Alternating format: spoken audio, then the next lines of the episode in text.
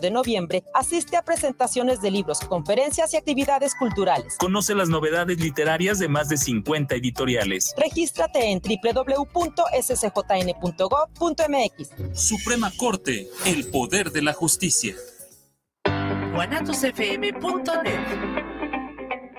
Los comentarios vertidos en este medio de comunicación son de exclusiva responsabilidad de quienes las emiten y no representan necesariamente el pensamiento ni la línea de guanatosfm.net.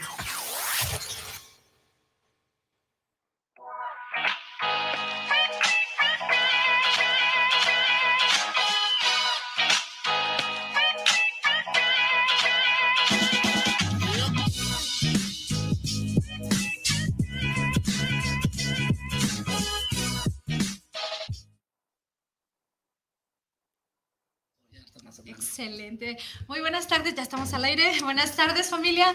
Qué, qué, gusto que nos acompañe en este su espacio de anestesia vespertina.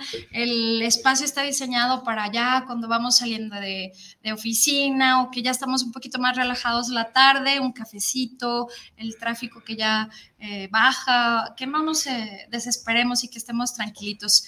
Eh, hoy 3 de noviembre del 2022, una, una bonita fecha, ayer festejando la parte de, de, los fieles difuntos y pues yo creo que con eh, un día de asuetos y la mayoría tuvo a bien descansar y bueno, ya estamos aquí otra vez. Eh, le mando un saludo muy, muy grandote a mi compañera, este, amiga Laurita, que hoy eh, por situaciones de trabajo no pudo estar aquí, pero eh, sé que ella nos acompaña en espíritu el día de hoy.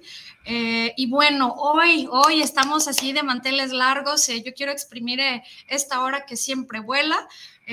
Ahorita les voy a presentar a nuestro gran invitado del día de hoy, que para mí es un honor. Lo veo y lo veo y lo veo y lo sigo en redes sociales y, me ha eh, cautivado la parte eh, de una palabra que realmente se volvió parte de mi diario. Eh, y que no es fácil, no es fácil ser resiliente. El tema de hoy es eh, justo el rostro de la resiliencia. Eh, y déjenme nada más avanzar un poquito con eh, darles nuestros teléfonos en cabina, 3317 280113.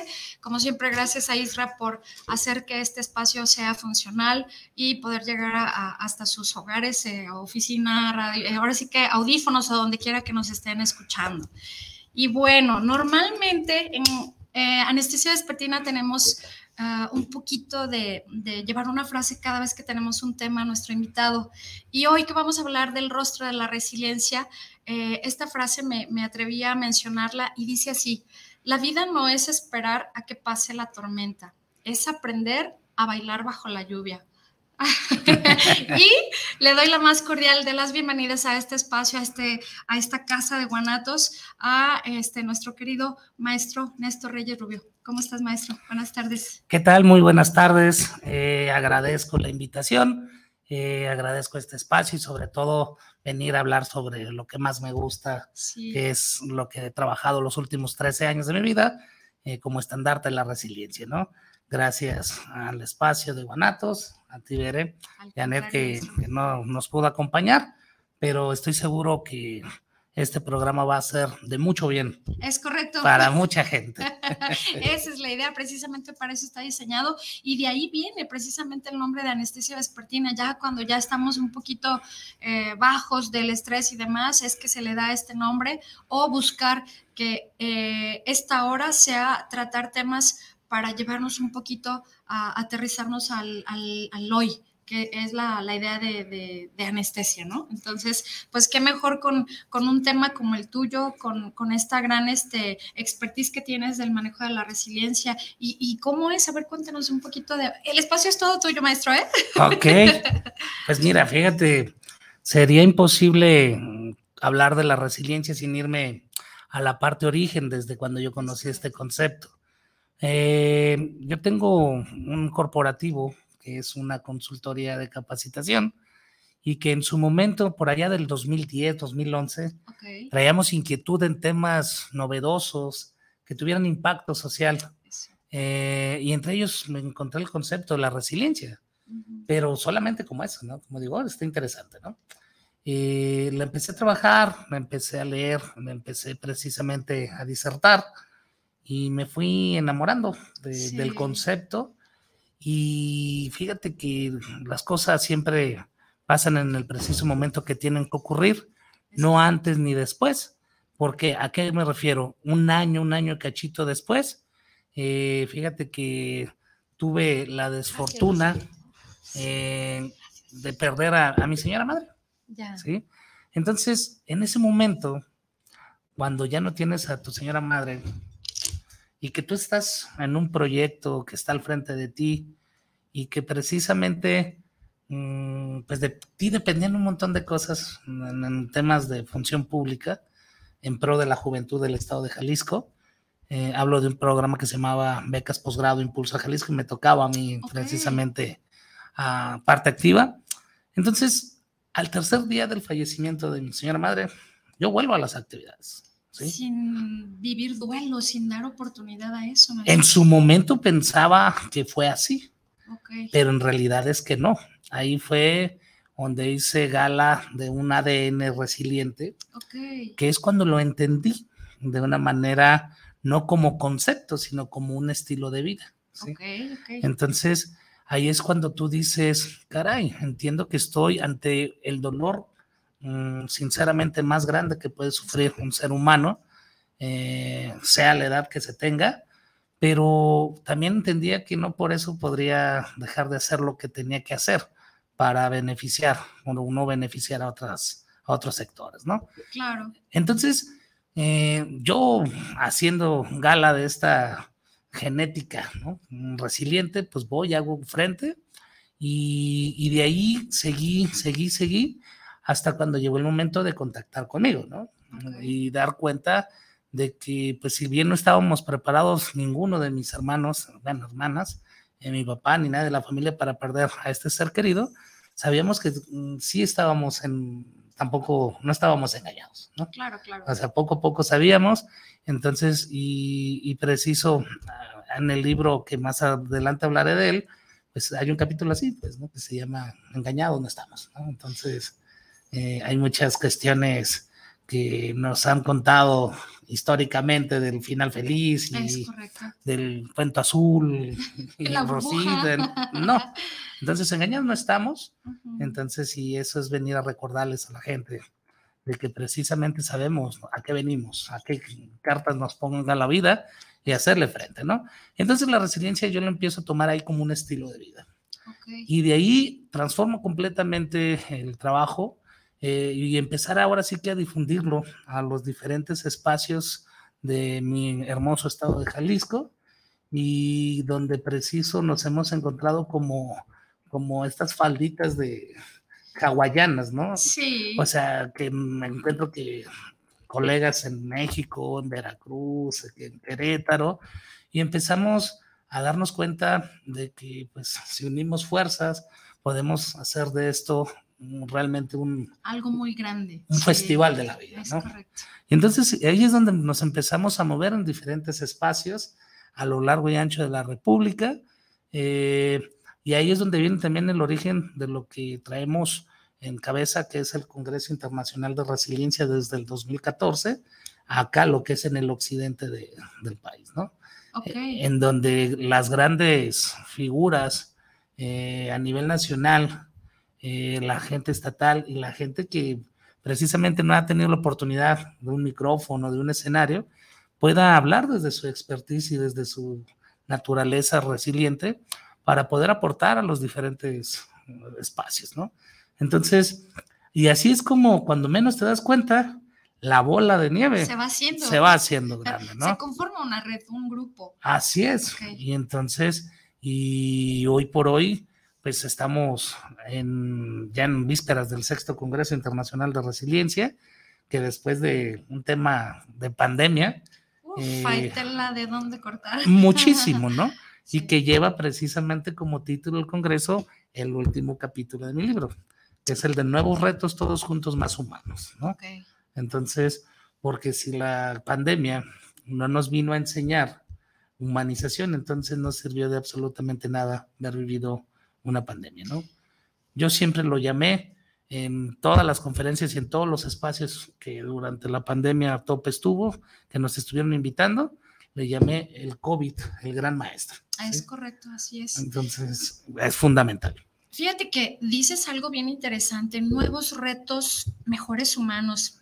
Bueno, no sé, yo me he enfrentado a una, a una serie, no sé si, si es una situación uh, natural propia, pero hay como, um, como un comportamiento en este momento en que la gente le está costando un tanto más acercarse a trabajar, mantener eh, un, un, historial de trabajo o trabajan una semana y se retiran o quieren eh, lugares de trabajo en donde solamente sea de lunes a viernes, o sea, e, esa parte que vivimos de comodidad eh, o, de, o de, estar en casa, como que yo no sé si es un fenómeno de verdad, pero me, me, he topado con esta falta de empatía, con esta falta de resiliencia desde la cancha de cada uno, yo creo que todos en algún momento hemos experimentado una serie de dolor, eh, para unos más, para otros menos, sin embargo significa dolor. Y esto eh, se ha convertido a, través de la pandemia,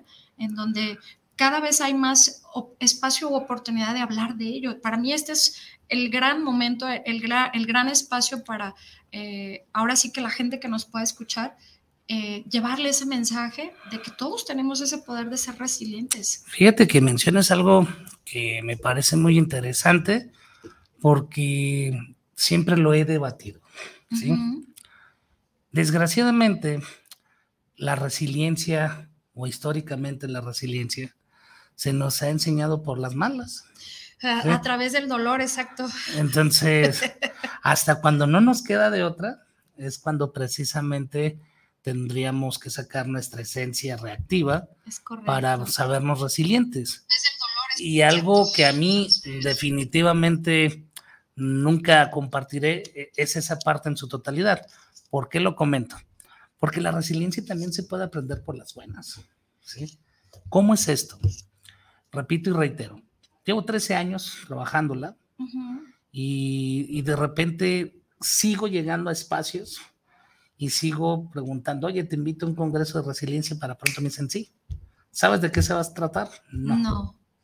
Entonces dices, wow, entonces todavía, ¿qué necesidad hay de hacer psicoeducación? Es correcto. Para poder darle herramientas proactivas a la gente y no solo hasta cuando no quede de otra. Es ¿sí? Entonces, eh, que si bien nunca es tarde para aprender a sabernos resilientes, o sabernos con la herramienta más contundente y clara que tenemos a la mano. ¿sí? Claro. Entonces, pero lo que siempre voy a debatir es eso, o sea, no siempre tiene que ser desde un tema reactivo, desde un tema del dolor, desde un tema que no nos quede de otra, sino la propia ca capacidad que tenemos de poder hacer este, estos espacios, en los discursos en un congreso, en conversatorios, por medio de escrituras, eh, claro. en donde al otro le puedes decir, va, tú puedes, ¿no? O sea, y, y, antes de que te ocurra, aunque no sabemos si te va a ocurrir o no, pero vete proviendo de herramientas y desde el conocimiento del sí mismo. Eso es bien importante. Sí, claro, porque, a través de nuestros propios ojos. Sí, o sea, porque a fin de cuentas, eh, tú eres el protagonista de tu propia historia, ¿sí? Entonces, lo demás es sumatorio. Entonces, pero ¿cómo estás contigo? ¿Cómo estás en este autoevaluación uh -huh. y esta auto-insight, pues, ¿no? De, sí, claro. De, de, hacerte las preguntas lo más honestamente posibles para darte y encontrar en ti las mejores respuestas posibles para darle frente, ¿no? Entonces, pero sin embargo, también lo dices muy claro. Hoy no es tarde. Hoy la gente que nos puede estar viendo y escuchando por los diferentes medios tecnológicos, pues precisamente pueda saberse que tiene la capacidad de ser resiliente, nomás es precisamente dejar de, de que esperar que las cosas caigan del cielo. Es correcto. Sino aplicarte y hacerlo. Eso es fundamental. Y, y fíjate que, uh, y esto va para todas las personas que nos escuchan, ya sea en la repetición, en este momento, a través de cualquier plataforma. Eh, ahorita podremos decir, la resiliencia, pues sí, yo los veo muy contentos, muy trabajados, muy todo, pero lo cierto es que cuando uno atraviesa un duelo un dolor, llámese el tipo de pérdida que sea, trabajo, divorcio, un ser querido, una mascota, cambio de casa, situación económica, eh, atravesar por ese momento, a veces creemos que no existe esa capacidad de ser resilientes justo porque estamos inmersos y ensimismados en el dolor.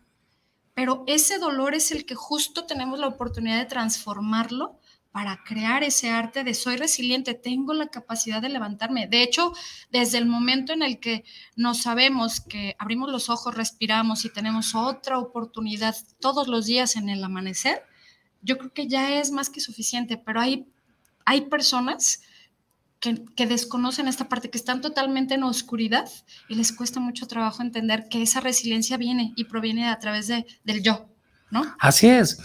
Eh, fíjate que ahora sí que el dolor es un arte.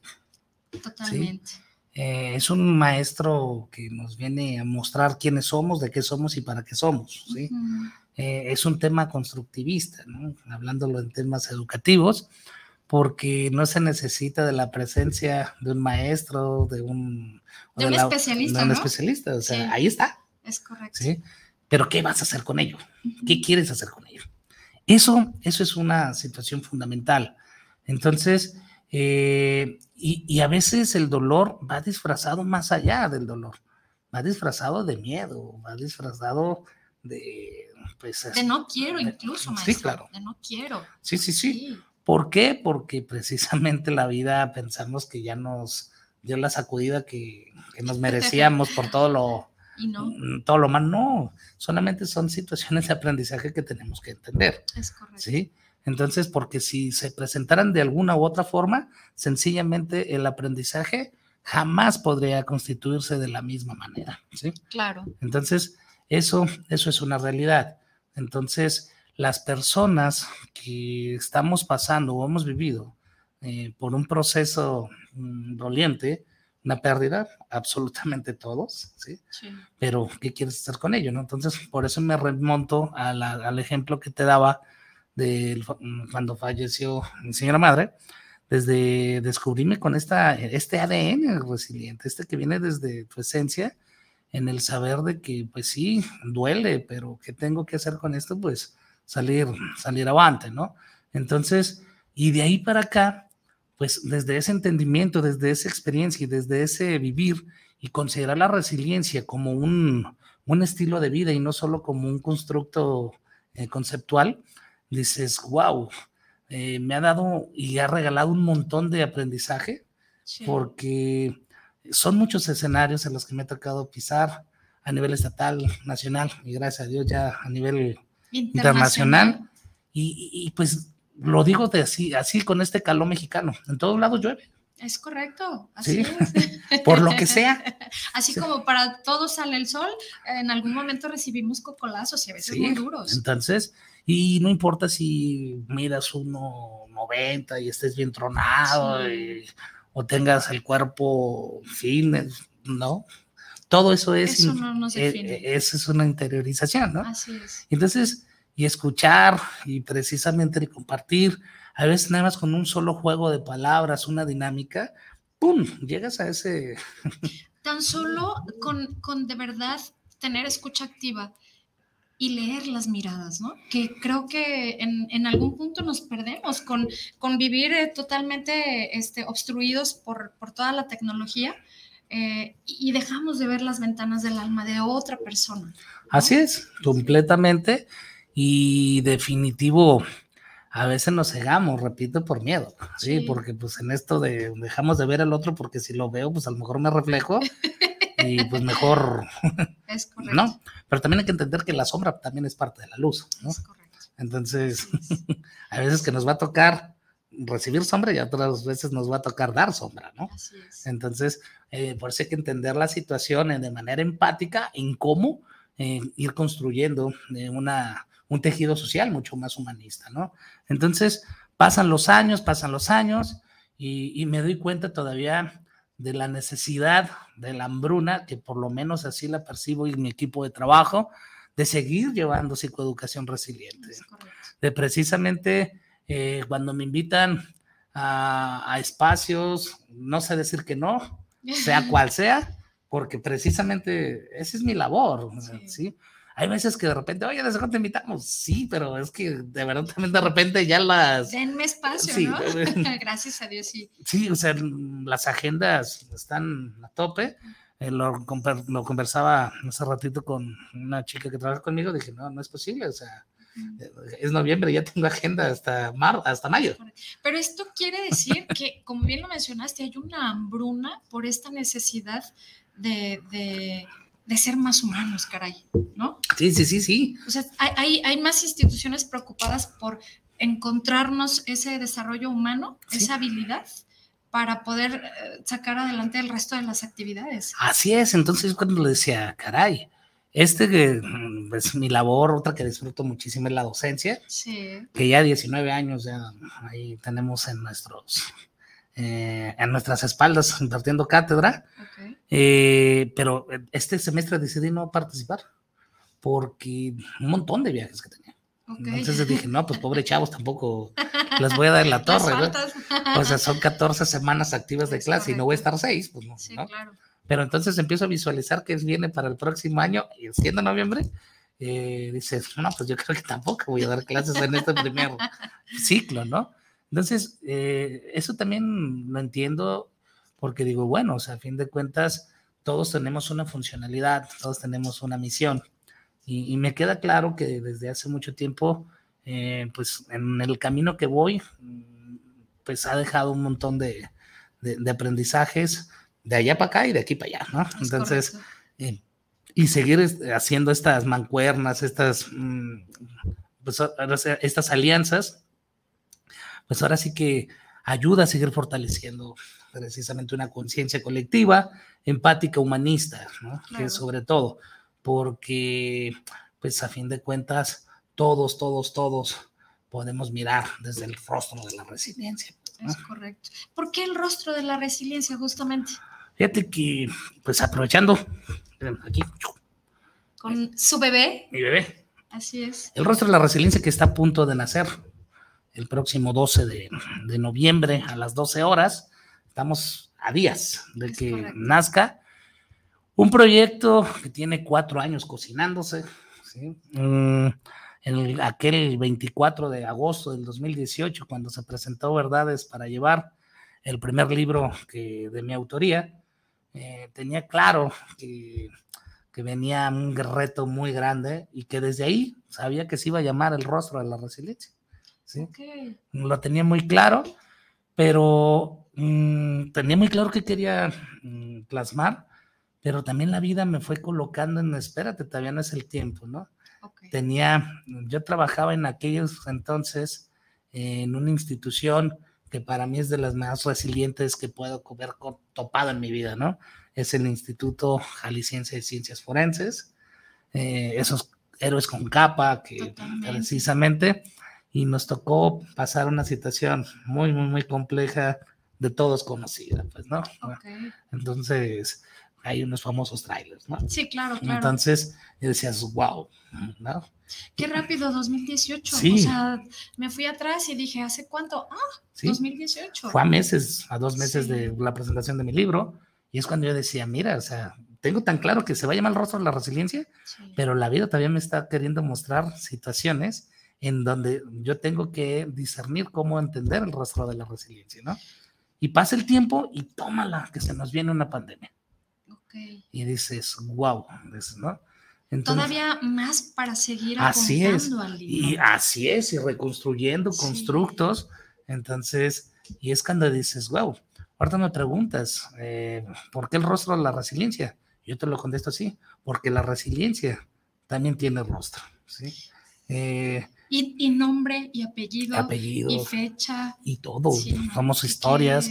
Entonces, ahí increíblemente, eh, porque cada uno eh, cada una de las personas que estamos en este plano terrenal, pues aunque vivimos la misma pandemia, lo vivimos de manera distinta. Totalmente. Nos impactó de una manera distinta.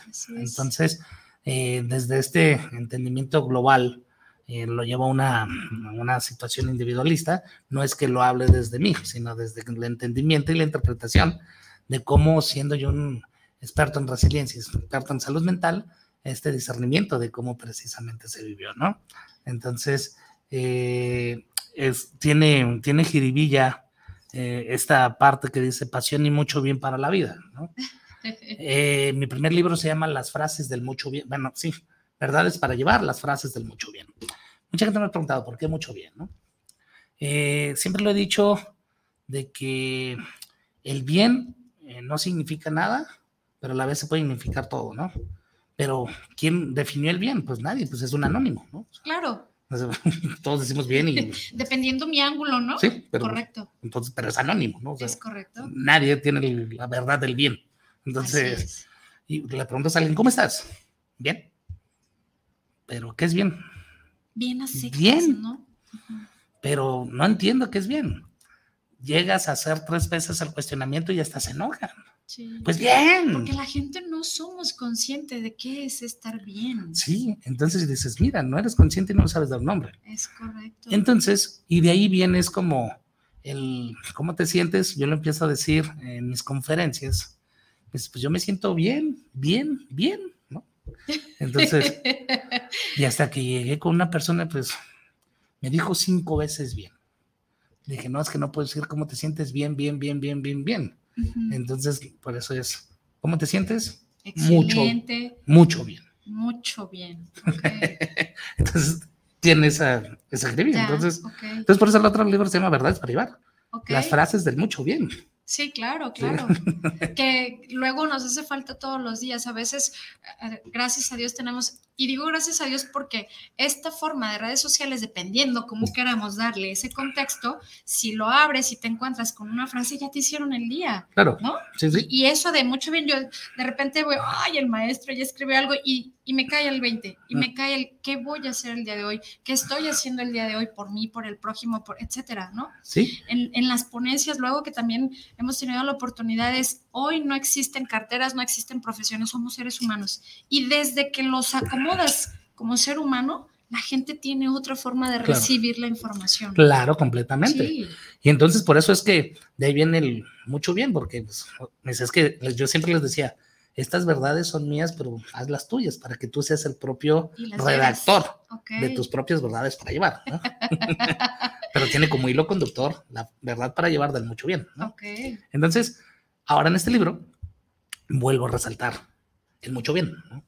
porque a fin de cuentas el rostro de la resiliencia es, pues ahora sí que ya no es mm, cómo te sientes, sino te invita a que te sientas mucho bien. Claro, claro, y educar la mente para que sea precisamente quien actúe. Así es, y de una manera apasionada, y de una manera, entonces es una forma también desde, te estoy incitando a que te vivas de manera apasionada y mucho bien, tú siendo el propio rostro de la resiliencia. Ok. Sí. O sea, siendo tú el que le hable y le afronte a la adversidad, el que venza el miedo, ¿sí? Eh, parte de lo que menciono por acá, eh, pues tiene que ver, pues, cómo las personas tenemos las decisiones de qué hacer con lo que nos ocurre, ¿no? Es correcto. Y no es un tema de hoy. Pues es desde que nacemos, desde la mm, historia. Sí, sí, sí, desde la vida es vida, desde que el mundo es mundo. Así ¿sí? es. Entonces, ahí precisamente algo que viene relatado en el libro es, eh, pues imagínate, desde aquellas épocas, cuando preciso en las pequeñas ah, aldeas, ¿no? Así que, pues los varones, por su estructura social y demás, que aunque lo querramos negar, se sigue viendo en muchos espacios, pues tienen que ir a sacar pues, la casta, ¿no? Para y sacar por la comida, ¿no? Sí, ser el proveedor. El proveedor. Así es. Entonces, pero para eso tienes que irte a enfrentar a la gran bestia, al gran monstruo, ¿no? Y entonces... ¿Quién dijo que ese hombre no, no gozaba de esa resiliencia porque era miedo, era incertidumbre? Es si yo muero, ¿qué va a ser de mi familia? O sea, esto no es, como dices, de, propio de la actualidad. No, no, no, pues claro, también es un, pero pues es que, pero pues socialmente era, pues tenía que ir, ¿no? Y, normalmente iban de casa, no iban solos, iban con un grupo. grupo de amigos, ¿no? Iban pues, con sus armas más sofisticadas en ese aquel entonces. Y pues data que la, aquella gran bestia llega y se come a dos de sus, de sus amigos y destruye todas las armas. Él cuando puede o como puede, regresa a casa, regresa destruido, Sin alimento. sin alimento, sin arma, sin amigos, sin confianza, con miedo. Es Entonces, correcto. y se mete ahí y de repente pues tiene dos opciones. Quedarse con su miedo ahí encerrado o voltear a ver y decir, mis hijos no han comido, mi familia no ha podido, entonces, ¿qué hago? Pues entonces es, pues este miedo lo tomo como impulso de, a ver, déjame ver qué tengo aquí para generar la mejor de las herramientas que puedo hacer. Sí. Entonces, sé que ya no son tan sofisticadas como las que teníamos con mis compadres, con mis amigos, como quieran llamarles. Pero a fin de cuentas la logra diseñar. Y gracias a esta motivación de querer ir a darle de comer a, a su familia, sale con todo el miedo del mundo, porque antes eran tres, Ahora solo era uno, uno, ¿no? y, y- eran tres, y con armas pues diseñadas particularmente, Claro. ¿no? Y cuando salieron no pudieron, y ahora pues tienes que salir solo. Sí. Entonces, la probabilidad era de, pues a lo mejor también... El no ya estaba seguro. Sí, entonces, pero pues bueno, fuiste por el sí y, oh sorpresa, o sea, diseñó con, un, con una lanza, con una, la afiló, le dio donde tenía que darle, mató a la gran fiera, ¿sí? Sí. Entonces, y pues con todo ese miedo, arrastró a, esta, mm, a este monstruo, a su aldea, para poder acercar alimento a su casa, ¿no? Entonces, eso, trapo- traspolémoslo en la actualidad, ¿sí? Eh, esta gran bestia, pues son todos los días que salimos de nuestra, desde nuestras casas a enfrentarnos a los nuevos retos del día, de la circunstancia. A la, incluso a la propia muerte. Sí, claro. Sí. Eh, y pues de- puedes estar casado, no estás casado, pero a fin de cuentas no eres solo, o sea, tienes una familia extensa, tienes una familia nuclear Y se tiene uno, uno y te mismo. tienes tú Sí. uno mismo, ¿no? Entonces vas con miedo, entonces, o sea, ¿pero qué? ¿Te vas a quedar ahí encerrado o vas a ir a hacerle frente, ¿no? Ujú. Con todos estos miedos, con todas estas angustias, ¿sí? Seas mujer o seas hombre, ¿sí? Es correcto. punto, ¿no? La vida tiene que continuar, la vida tiene que seguir, pero ¿qué haces tú? O sea, ¿con qué rostro le das a la adversidad? ¿Con qué rostro presentas tu mayor sonrisa o con tu mayor situación en contra, pero sabiendo de que a pesar de las de los no ya seguros, aquí estoy para hacerle hacerle frente, ¿no? Entonces, por eso es que el rostro de la resiliencia eh, me parece que es el, El nombre perfecto, maestro. el nombre perfecto. Sí, de verdad. Digo, e- estoy tratando de visualizar. Ahorita hablas eh, de una situación desde la prehistoria, ¿no? Sí. El cazar, el llevar comida. ¿Cómo esa, e- ese miedo, esa angustia, esa necesidad crea una oportunidad y no solo es venir con una parte de comida, porque antes podrías haberla distribuido y y tocarles en menos cantidad. Ahora es, me traigo toda la bestia, es para mí y la comparto además. O sea, te estás trayendo la magia y la gigantesca oportunidad de todo lo que venga a través del dolor y del miedo. Claro, y fíjate, y nomás te contesta ahí la historia, porque pues, Sí, pues hay, que, hay que entender que murieron los proveedores de otras dos familias. Sí. Entonces es de, vénganse, o sea, aquí hay para todos, ¿no? sí. O sea, en honor a estas personas que, que cayeron en su, eh, en la búsqueda del, del, ahora sí que del, de la comida, del alimento, pues, ¿qué crees? Pues no están, pero aquí yo puedo ser este proveedor, Por supuesto. porque precisamente también de eso se trata. Y entonces, maestro, ¿consideras que esta parte de la resiliencia carece, eh, además de una mm, cultura y también de, esta parte de, fortaleza, ah, por una creencia limitada desde que nos van educando?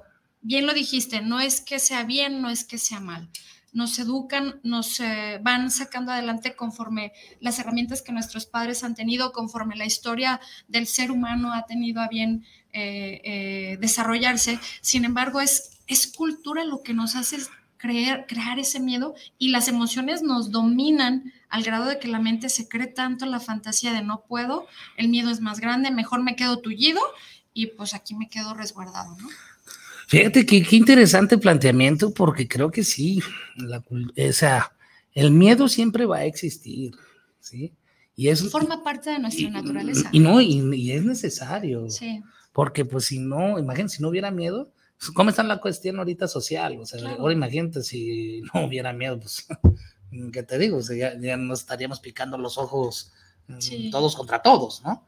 Entonces, pero yo creo que más que la cultura del miedo, creo que es la, la cultura de hazlo aunque tengas miedo. ¿sí? Correcto. ¿Sí? Hazlo por ti, por los tuyos y por precisamente todo lo que envuelve tu esfuerzo, tu tiempo, tu vida, eh, el resignificarnos, ¿no? Claro. Entonces, eh, la cultura que históricamente, y volvemos a entrar al terreno de lo correcto o incorrecto, mm, pues ahora sí que es debatible, pues, ¿no? Porque en aquellos entonces los pensantes, los propios filósofos, los propios escritores, pues también venían de una educación así. ¿sí? Entonces, hoy poco a poco podemos entrar a un concepto que se llama libertad, ¿no? Pero también yo me pregunto, o sea, exceso de libertad también es correcto, o sea. Es que la libertad es eso, te da la oportunidad de decidir 10 caminos, ¿no? Y, tienes la, oportunidad de revisar en cuál vas a tener mayor beneficio al final esa libertad de decidir es lo que te va a conducir a ciertas circunstancias, cierto dolor, experimentar una y mil circunstancias, adversidades, pero la resiliencia va a ser una. Así es. Y fíjate, y todavía sobre esto que dices, yo todavía pongo que no es tan sencillo el exceso de libertad. Claro. ¿O qué voy? O sea, imagínate, a las personas que han perdido un ser querido, y vamos exponiendo específicamente a lo mejor, mm, no por poner mi ejemplo, pero eh, cualquier hijo, hombre o mujer, de su mamá. ¿sí? Claro. Pero que... Digamos un desaparecido. un desaparecido. yo creo que una parte muy difícil hoy como tejido social que se Sí, sí, sí, un desaparecido. Entonces, es qué pasa con la familia. Claro. entendiendo su dolor, pero hasta dónde ellos en su libertad pueden accionar claro. por su propia parte mm, sin esta cuestión de, un, de, un, regulador, de un equilibrio que en este sentido eh, es necesario porque si no también rebasa eh, la situación del tejido social ¿sí? y lo convierte en un tema mucho más doloso. ¿sí?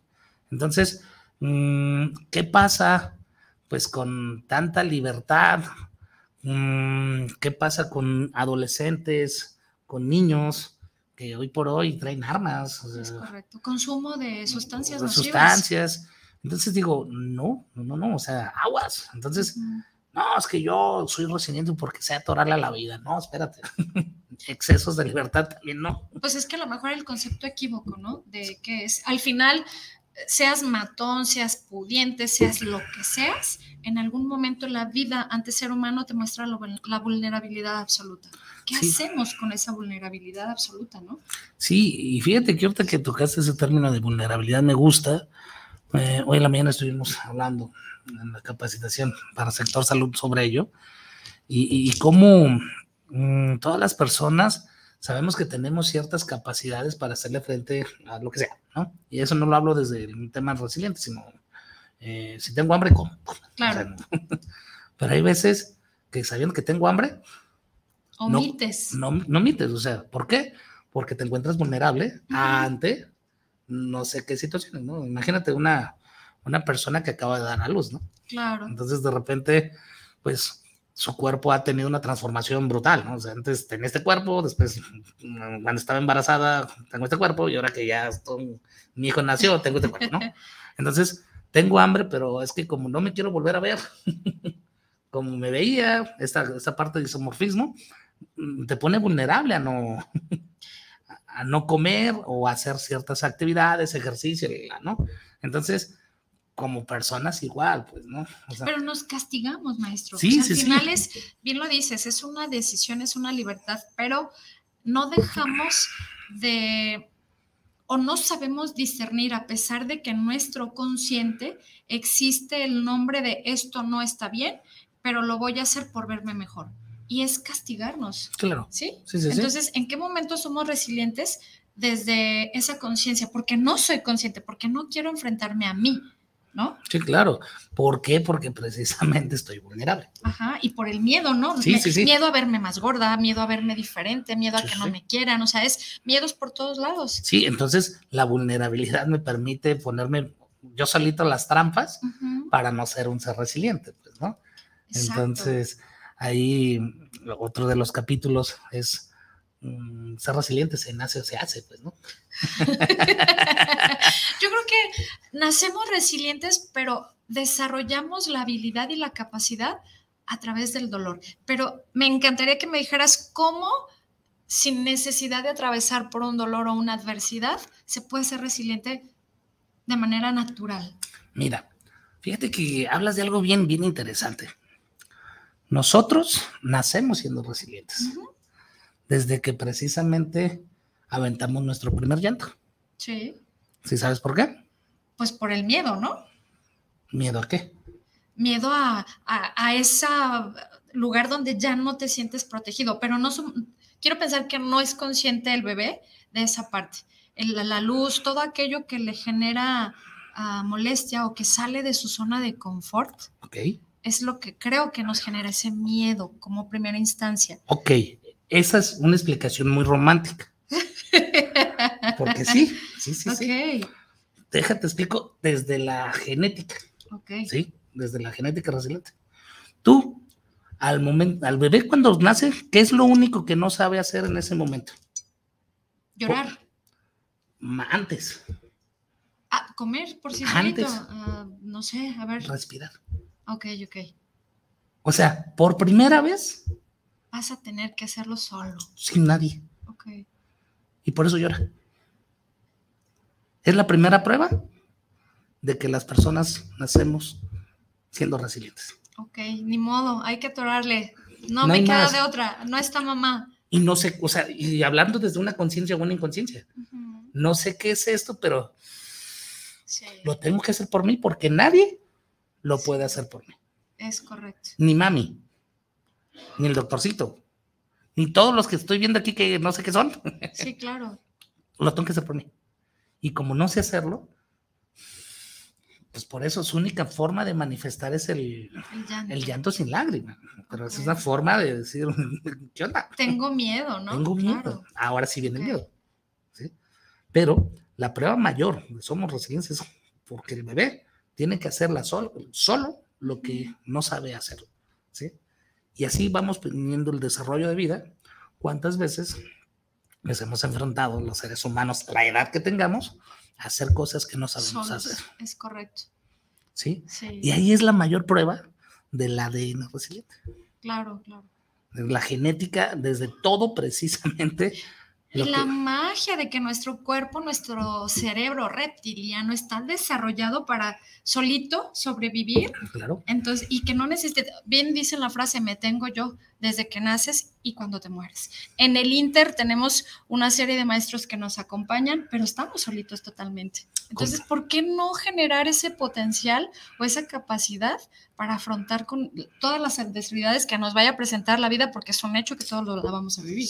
Sí, claro. Por eso, ahorita lo que tú decías es que sí, que es- eso ya le pusiste una aplicación muy romántica, racional, Que la zona de confort, ¿no? O sea, va más en, más en la, En la raíz. en la raíz. O sea, Claro, si no respiro, me muero. claro.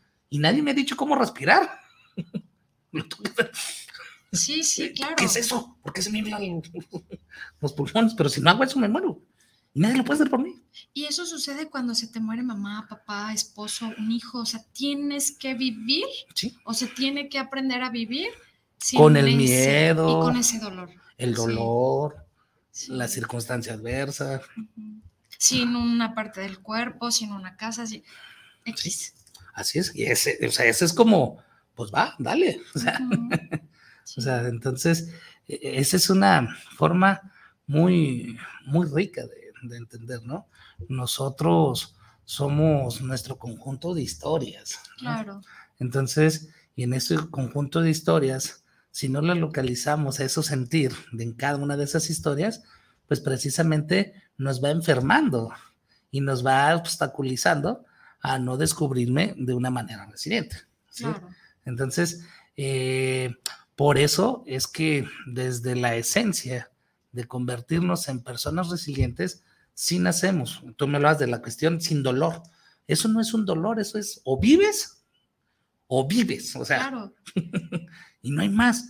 Y entonces, todos, todos, todos, todos, por más que tengamos los estudios que tengamos, nadie estamos preparados para la muerte. Es correcto. Nadie. Pero fíjate la cosa. Y, y es paradójico, y perdón que te interrumpa, es paradójico porque nacemos para morir. Es- somos conscientes que en algún momento va a existir, pero nos vamos llenando de obstáculos de mañana, en un año, cuando me vaya bien, cuando esté mejor, cuando tenga, cuando haga. cuando- Vas llenando tu mente de todas esas cosas y no dejas entrar al ser. Así es, porque precisamente el único objetivo de la vida es morir. Es correcto. Y morir bien, además. Sí, sí, sí. Y no, digo, hoy por fortuna se, se escucha mucho esta parte de término, que por cierto, un saludo a todos los tanatólogos. Es, un día, es una profesión bellísima, acompañar desde y con el corazón, pisando terreno sagrado para cualquier persona que atravesamos eh, situaciones adversas, pero además lo conjugas con la resiliencia y es, pues, aprender que morir va a formar parte de qué estoy haciendo si me voy a morir, qué le voy a dejar de legado a mi familia. Y no hablo de cartera de profesiones, No, ¿Desde dónde enseño a mis hijos, a mi, a mi, a mi pareja, a mis padres, a que tenemos que vivir, estemos o no estemos? Porque el ego es más grande claro, eh, en ese sentido de, pues si no estoy, ¿qué van a hacer, no? claro. Pues nada, vivir, Así es. ¿estamos de acuerdo? Así es. Entonces, nadie se llama H. Es correcto. Entonces, eh, por eso sí es bien importante que entendamos que lo único seguro de la vida es la muerte. Pero nadie está preparado. ¿sí? Entonces, pero por eso la invitación de la proactividad y no de la reactividad. Por eso es que yo siempre voy a insistir en que la resiliencia también se puede aprender o se debe únicamente aprender por la buena y solamente dejar por la mala lo que aquello precisamente que nos agarre completamente desconocido, ¿no? Entonces, porque también dolernos, llorar, sentirnos, es necesario, pues, Claro, ¿no? es, es sacar un desfogue, Sí, ¿no? entonces, es tenerlo. Pero a fin de cuentas, eso también te convierte en persona. Eso Por también- supuesto, te hace ser humano. Así Sí, es. claro. Entonces, el rostro la resiliencia, pues por eso es, es la oportunidad que, que te invi- que te invita a que te- tú te sepas eh, que la resiliencia es la herramienta más cercana que tienes, que no te cuesta nada, solamente Claro. la voluntad de quererte descubrir como Es una correcto. persona resiliente, ¿no? Y tres ingredientes perfectos para ser resiliente sin atravesar dolor. Pudiera ser que amor, empatía, comprensión. Empezando y- desde y te aquí. voy a agregar más cosas.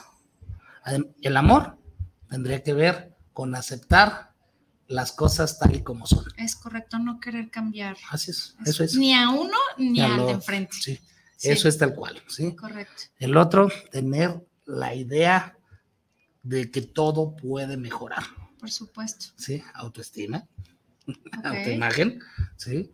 Eh, y precisamente ser empáticamente humanos, Es correcto. ¿sí? Entonces, eh, humanos entender que el dolor es parte de la humanidad.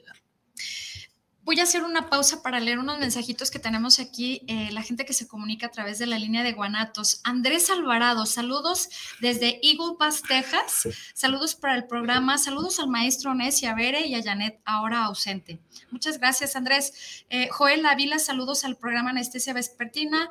Ah, saludos para Bere Mejía y al maestro Néstor. Gracias. Eh, Julio Cortés, saludos para el programa. Eh, saludos por, ¿qué dice? Por si programa de hoy y el tema a tratar. Ah, el tema a tratar, Julio, hoy es el rostro de la resiliencia. Pilar Dávalo, saludos desde Tonalá al programa de anestesia vespertina. Enedina Sañudo, saludos desde Santa Cruz, Bolivia. eh, para el programa de anestesia, un fuerte abrazo a los locutores por llevar este gran programa. Pues este gran tema, nuestro gran invitado, que es el que hace posible esto, eh, realmente sin los invitados no, no sería posible llevar a cabo esta, esta manera tan resiliente de, de acercarnos a, nuestra, a nuestros radioescuchas, a la gente que nos ve.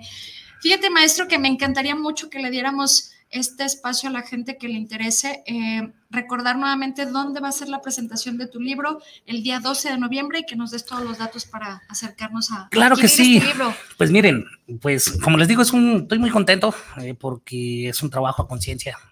El rostro de la resiliencia, mi segundo chamaco literario, Este se va a llevar a cabo el día 12 de noviembre eh, a las 12 horas, allí en la calle Mariano Bárcena, a una cuadra del- de, lo que es el Acuario Michín, ¿sí? Ahí va a haber un letrero, no tiene, no tiene pierde en temas de movilidad, ¿no? Es, una terraza, eh, va a estar de lujo mi, mi panel, voy a tener cuatro lectores, ¿sí? Entonces, lectores que ya son escritores, entonces, precisamente ellos, desde su sensibilidad, desde ya tener obras en su, en su haber, Claro. entonces, ahora desde esta sensibilidad, ¿no? Va a estar la maestra Leticia Guadalupe Romero, eh, gran, gran amiga, que, tra- que trabaja con todo el tema de, del adulto mayor. Ah, Entonces, bien. eh, entonces la alegría por vivir sí, es, es su máximo.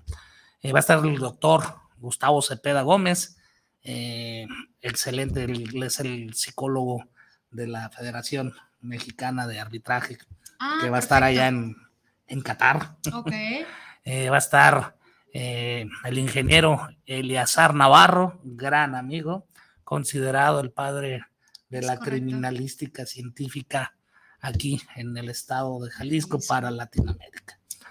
Y asimismo va a estar, eh, pues también mi gran amigo Fernando de Sandy, que pues al igual es mi editor. Y pues en la parte musical, alguien que admiro muchísimo, porque si hay un ejemplo de resiliencia, es él, Es. Humberto Gallardo. Beto, ¿sí? felicidades.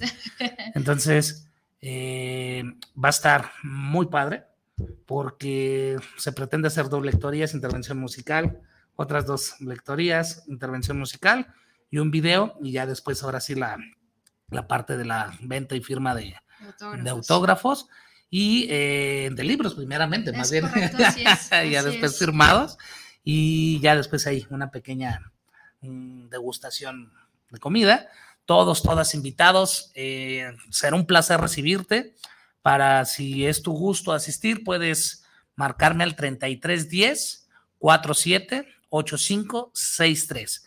Sí es importante que me mandes un WhatsApp o por la línea puede ser De también Guanatos, claro. de Guanatos, porque quiero, estamos haciendo un preregistro por temas de, de logística. Correcto. Entonces, por eso sí, repito, 3310 47 85 63, ¿no?